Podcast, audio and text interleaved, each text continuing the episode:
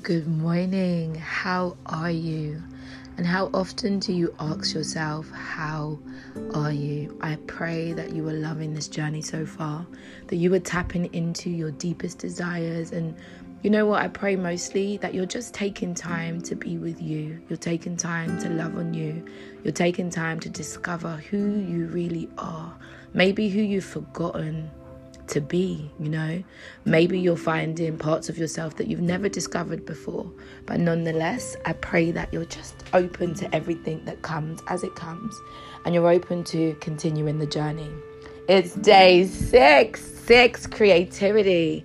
And today, we're asking the question of are there parts of me that are hard to love? What parts of loving you do you struggle with? I know that a lot has been coming up, and I just felt that it would be good today to just ask yourself, like, what parts of me do I find difficult to love? Like, for me personally, I know that when you go on a journey of self love and a journey of awakening, it's like you have to love yourself because if you don't love yourself, no one else will. And it sounds great and it sounds easy, but I don't know if it's the same for any of you. But there are still so many parts of me that I struggle to love sometimes, you know? And it could be something as small as my belly, you know? I just want to have a flat toned stomach. And so when I see it hanging, I'm like, nah, boo, I don't love you. But the truth of the matter is, they say you need to love where you're at now so then you can get what you want, you know? You need to appreciate what you have now. I want a new car. It's like I need to love on that car. I need to value the car I have now so that I can allow and create for the car that I want. But I know that it's not always that easy. For me personally, being a black woman and having gone on a natural hair journey. Ooh, the reality of loving myself when I don't have on my weaves or I don't have in my hair, it has been tough. And when I say tough, it has been tough when you're used to having slick, straight, boom hair that goes how you want it, and you could do as much workouts throughout the week, and it doesn't frizz up, to wanting to just wear a slick, nice ponytail, and my hair won't stay like that because I like working out, and so it's gonna frizz up. And I'm giving you these basic things that you could look at because sometimes it's not so deep, you know. Um, there are parts of my personality which I absolutely love. There are parts of my body which I absolutely love. You know, even for me, sometimes it's like, damn, I struggle with loving the idea that I feel so deeply. I feel so connected to people on a deep, deep level that sometimes it's intense for people and it's a lot for them to understand. But it's because I choose to love myself so deeply that people don't have to say anything and I can feel them, you know? And so I'm just sharing parts of things that you may not possibly love about you. They can be physical things, they can be internal things. You know, you may not love the idea that you took more than you should have. You know, you may not love the idea that you can't find ways to love yourself. You know, you may not love a parent, you know, you may not love the family you've been brought into, you may not love your financial circumstances. What parts are difficult for you to love about you. And be honest don't be writing no essay of oh yeah i thought that was that and now it's that. No just be clear because if it's coming up if you ask yourself something and it's still coming up as an idea that is difficult to love then trust that that's your truth. Sometimes the only conflict that we're experiencing is the fact that we want to be somewhere that we're not, and we're still not being truthful about it because truthful. That was so Caribbean. Um, because you're now recognizing that you should be a another way. And you know, I read a book last year, and the lady said, "Should is something we should take out of our vocabulary." Because the truth of the matter is, we're always where we need to be. And when we do learn new ideas and we do get to experience new belief systems and other schools of thought, we do our best, some of us, to implement them. Some of us do nothing at all. And what's been eye opening is that how much of you have been willing to dive into this um, journey and just be taking it for what it is, and how much of you are being how you've always been, which is closed, you know, which is I don't want to talk to her about anything. I don't want to be coached through this because it's not my it's not no one else's business. And that kind of mentality is the kind of mentality that doesn't allow us to have shifts. You know, and based on how you was raised, based on how you was brought up, it's easy now to believe that you have to go through everything by yourself. I want to echo this message loud and clear that you don't. And I truly believe, I truly believe that life is full of mirrors. So we're mirrors of each other. We're mirrors of things. People that irritate us are sometimes a mirror of us. People that we love are a mirror of us. And sometimes when we can't see things within us, life has a way of letting them be shown outside of us. And so for that reason, asking for help is powerful. Revealing your flaws is powerful. As we step into day six, we're now stepping into our vulnerability. And if you can't be vulnerable with you, why would you expect other people to be vulnerable with you? Is vulnerability something you are afraid of, like I was? So I was experiencing closed people. I wanted to um, experience a love that was so deep, you know, like the ocean would be jealous. But the truth of the matter is, I weren't willing to let nobody see beneath my beautiful. I didn't want anybody to see beneath my beautiful. I didn't want anybody to get too close because I had an idea that if they saw underneath who I was, if they saw my scars, if they saw who I really was, that it would allow them to hurt me. My idea now is very different.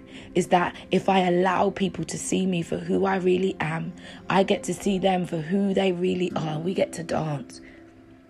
We get to celebrate. We get to encourage. We get to empower. We get to elevate each other.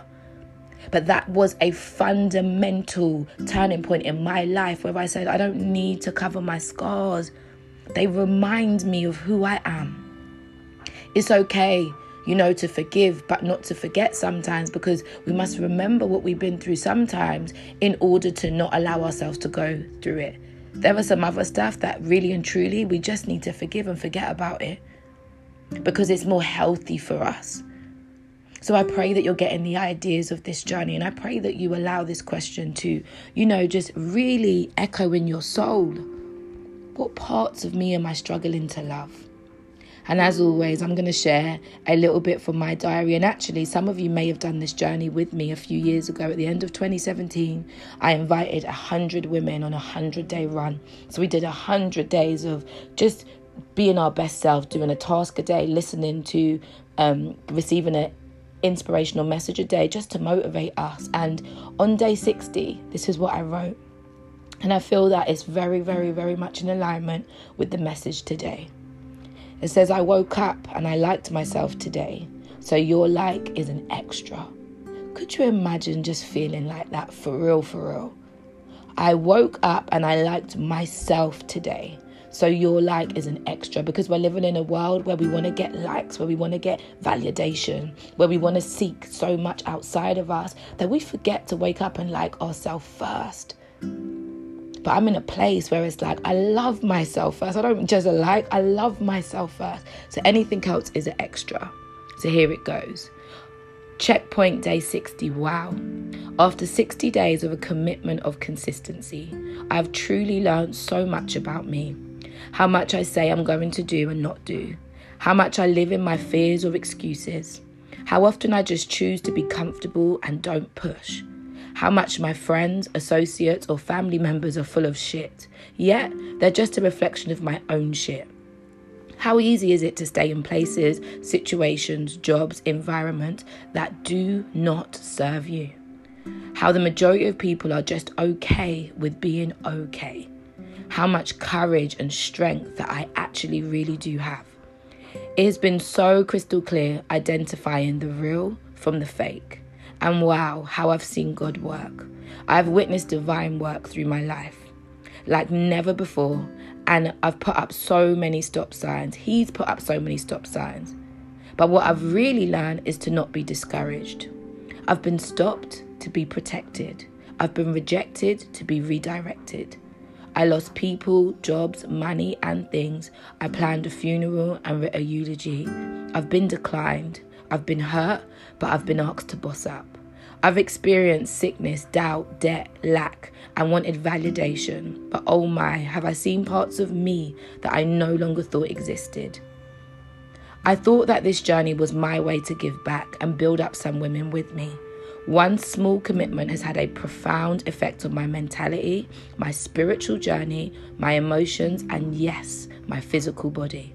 But wow, am I growing? I've been asked to grow. I've been asked to end 2017 by truly letting go. And as day 60 has arrived, I've made a decision at the beginning of the week that was to pay off all my debts one decision at a time. My debts of doubt, disbelief, not good enough, validation, tiredness, not being loved, and lack of confidence.